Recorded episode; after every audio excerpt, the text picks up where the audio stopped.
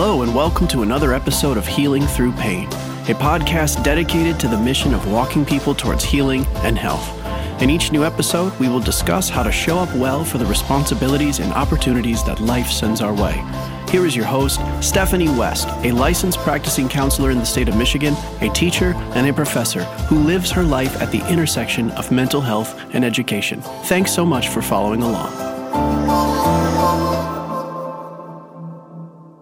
Hello and welcome back. Happy August to you. I continually get flummoxed by how quickly time actually goes. And I think I've shared with you not being on the academic calendar this year, that'll be the first time in 30 years where I don't have a start of school date in front of me, which can be a little bit disorienting because not only do I, I love teaching, but I love academia. If I'm not teaching, I'm learning, and that's not a thing right now. Although I did just start a certification course, which I'm very excited for, but I can start that whenever and there's no bells and there's no breaks and recess. So, you know, it's a little bit lamer than what I'm traditionally used to. But it's August, which means we have five months left of 2022. And I want to ask you, what have you done so far this year? And what do you have yet to do? Or what do you yet want to do? And what might need to happen for those things to come to fruition? We have five months left, which is a great span of time to experience change, but we only have five months left. So, whatever your intention was at the start of 2022, have you moved towards it? Have you taken action steps to get you where you want to go? If not, there's still time and that's okay. If not, though, I would also ask why not and encourage you now's as good a time of any to get started. I want to um, start at the top of the episode here with a disclaimer that if you decide that you want to be my friend or if you decide that you want to be my client, you're giving me content, unfortunately, inadvertently. It's not your intention, I would assume but I'm forever looking for patterns and analogies and real life anecdotes to support a lot of best practices. And so just by living life, you you intersect with people and it gives you content or provides you with content opportunity. And so there's a few people, you know, they they're not named by any means, but if if you hear some of your narrative here today, first off, thanks for being my friend. I appreciate it or my client. Thank you for that too. These ones are friend anecdotes today though. But also, these are only intended to be is it illustrative, illustrative? It's illustrative. Yeah, that's the word I want there. These are just intended to give the audience some thoughts to ponder. Never are they meant to be pejorative, never are they meant to belittle someone. I would I would just I would feel so sad if it came across that way. But I do want to use two very real conversations I had this last weekend to illustrate the limitations of using passive aggressiveness and to encourage us to speak more truthfully, more boldly, more directly about what we want to be true about our lives. And I think for Wednesday's episode, we're going to talk about passivity in general. Because if there are two pieces that let life go by quickly without us living into our objectives or living into our purpose and meaning. It's passivity and passive aggressiveness. So I want to camp out there this week. We've got five months left. What do you want to be true about the rest of this year for you?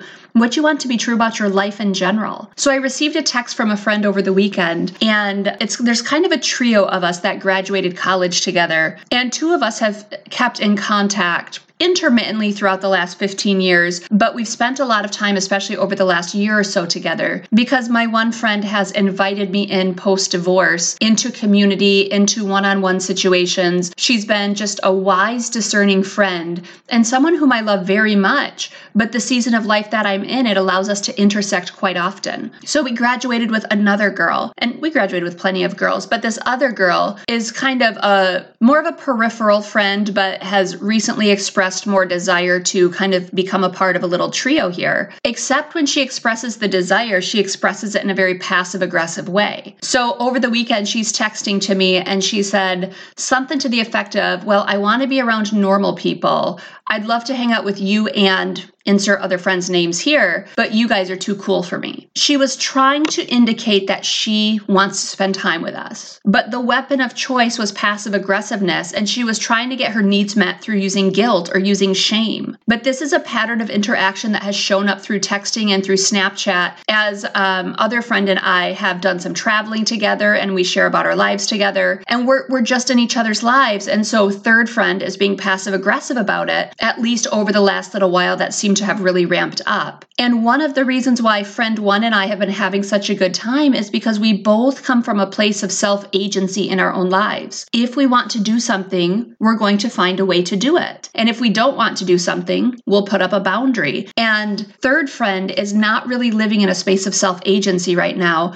And she's feeling left out. But to save face or protect herself from the painful feelings of, you know, rejection or vulnerability, she decides to use passive aggressiveness. So she says, You guys are too cool for me, basically. And I responded back, and because I, I needed to do several things. Number one, I had to be clear with myself there's nothing for me to feel guilty about, there's zero reason for me to be defensive. It, it would be futile. It's not going to move a conversation forward. She's expressing a desire to spend time together and she's expressing passive aggressively that she's feeling left out. And so I take all of that and I synthesize it and I say, okay, what's the best way to respond? And I responded back and said, just a reminder that you're welcome to invite us out as well. It would be really good to hang out again. And she responded back and said, great, that's a good idea. When I get back in town, I'll do that. So I could have, you know, immediately felt guilty and said, hey, let's set up a date now. Or I could have immediately felt defensive and be like, what are you talking about? We just saw you a couple months ago. But that wouldn't have paid a little bit of kind of due respect to the fact that she is making a bid to say, hey, I'd like to hang out with you. She's just doing it in a passive aggressive way.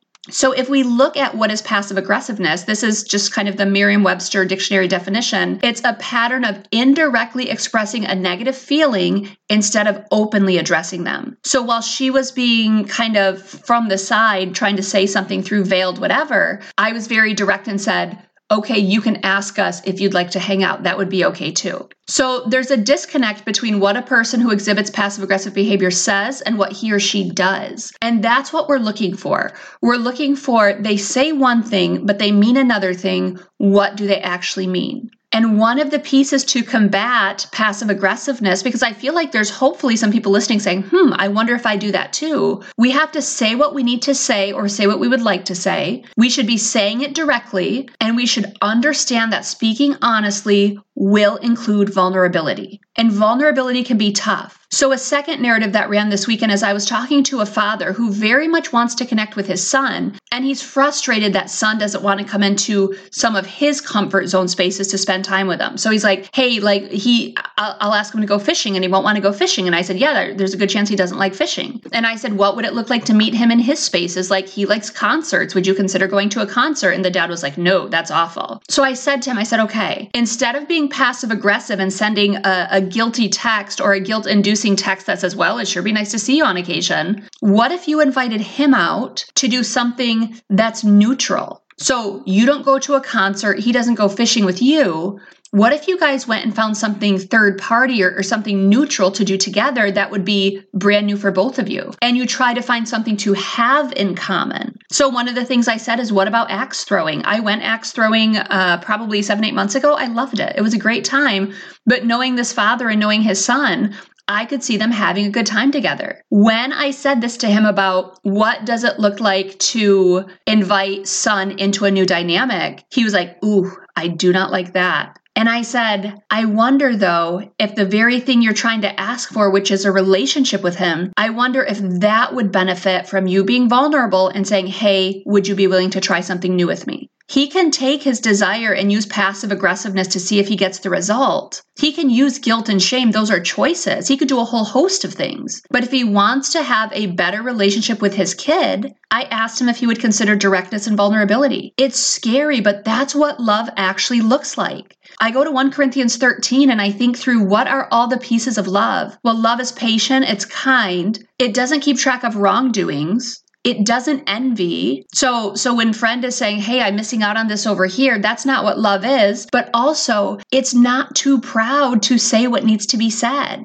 And not being too proud to say what needs to be said, not only is that loving to other people, it's loving to yourself. When we show up and we say the things that are in our heart, we say the things that get our needs met, we say the things directly, that's us showing up honestly in relationships. That's us knowing that our needs and our preferences matter. That's knowing that to have good relationships and to have quality and honest relationships, I need to show up well Stating my needs matters. And that's what love would look like. When we're tempted to use passive aggressiveness, we have to ask ourselves, what am I actually trying to say here? There's a second question. Why am I too scared to say this directly? And the third question is, even if I'm scared, what if I said it directly anyway? And that's where we need to land. If we're using passive aggressiveness, we have to work on doing better. And I say this as someone who has utilized that strategy wholeheartedly in my past and I had relationships devolve because of it. I had my needs suppressed because I wouldn't state my stuff directly.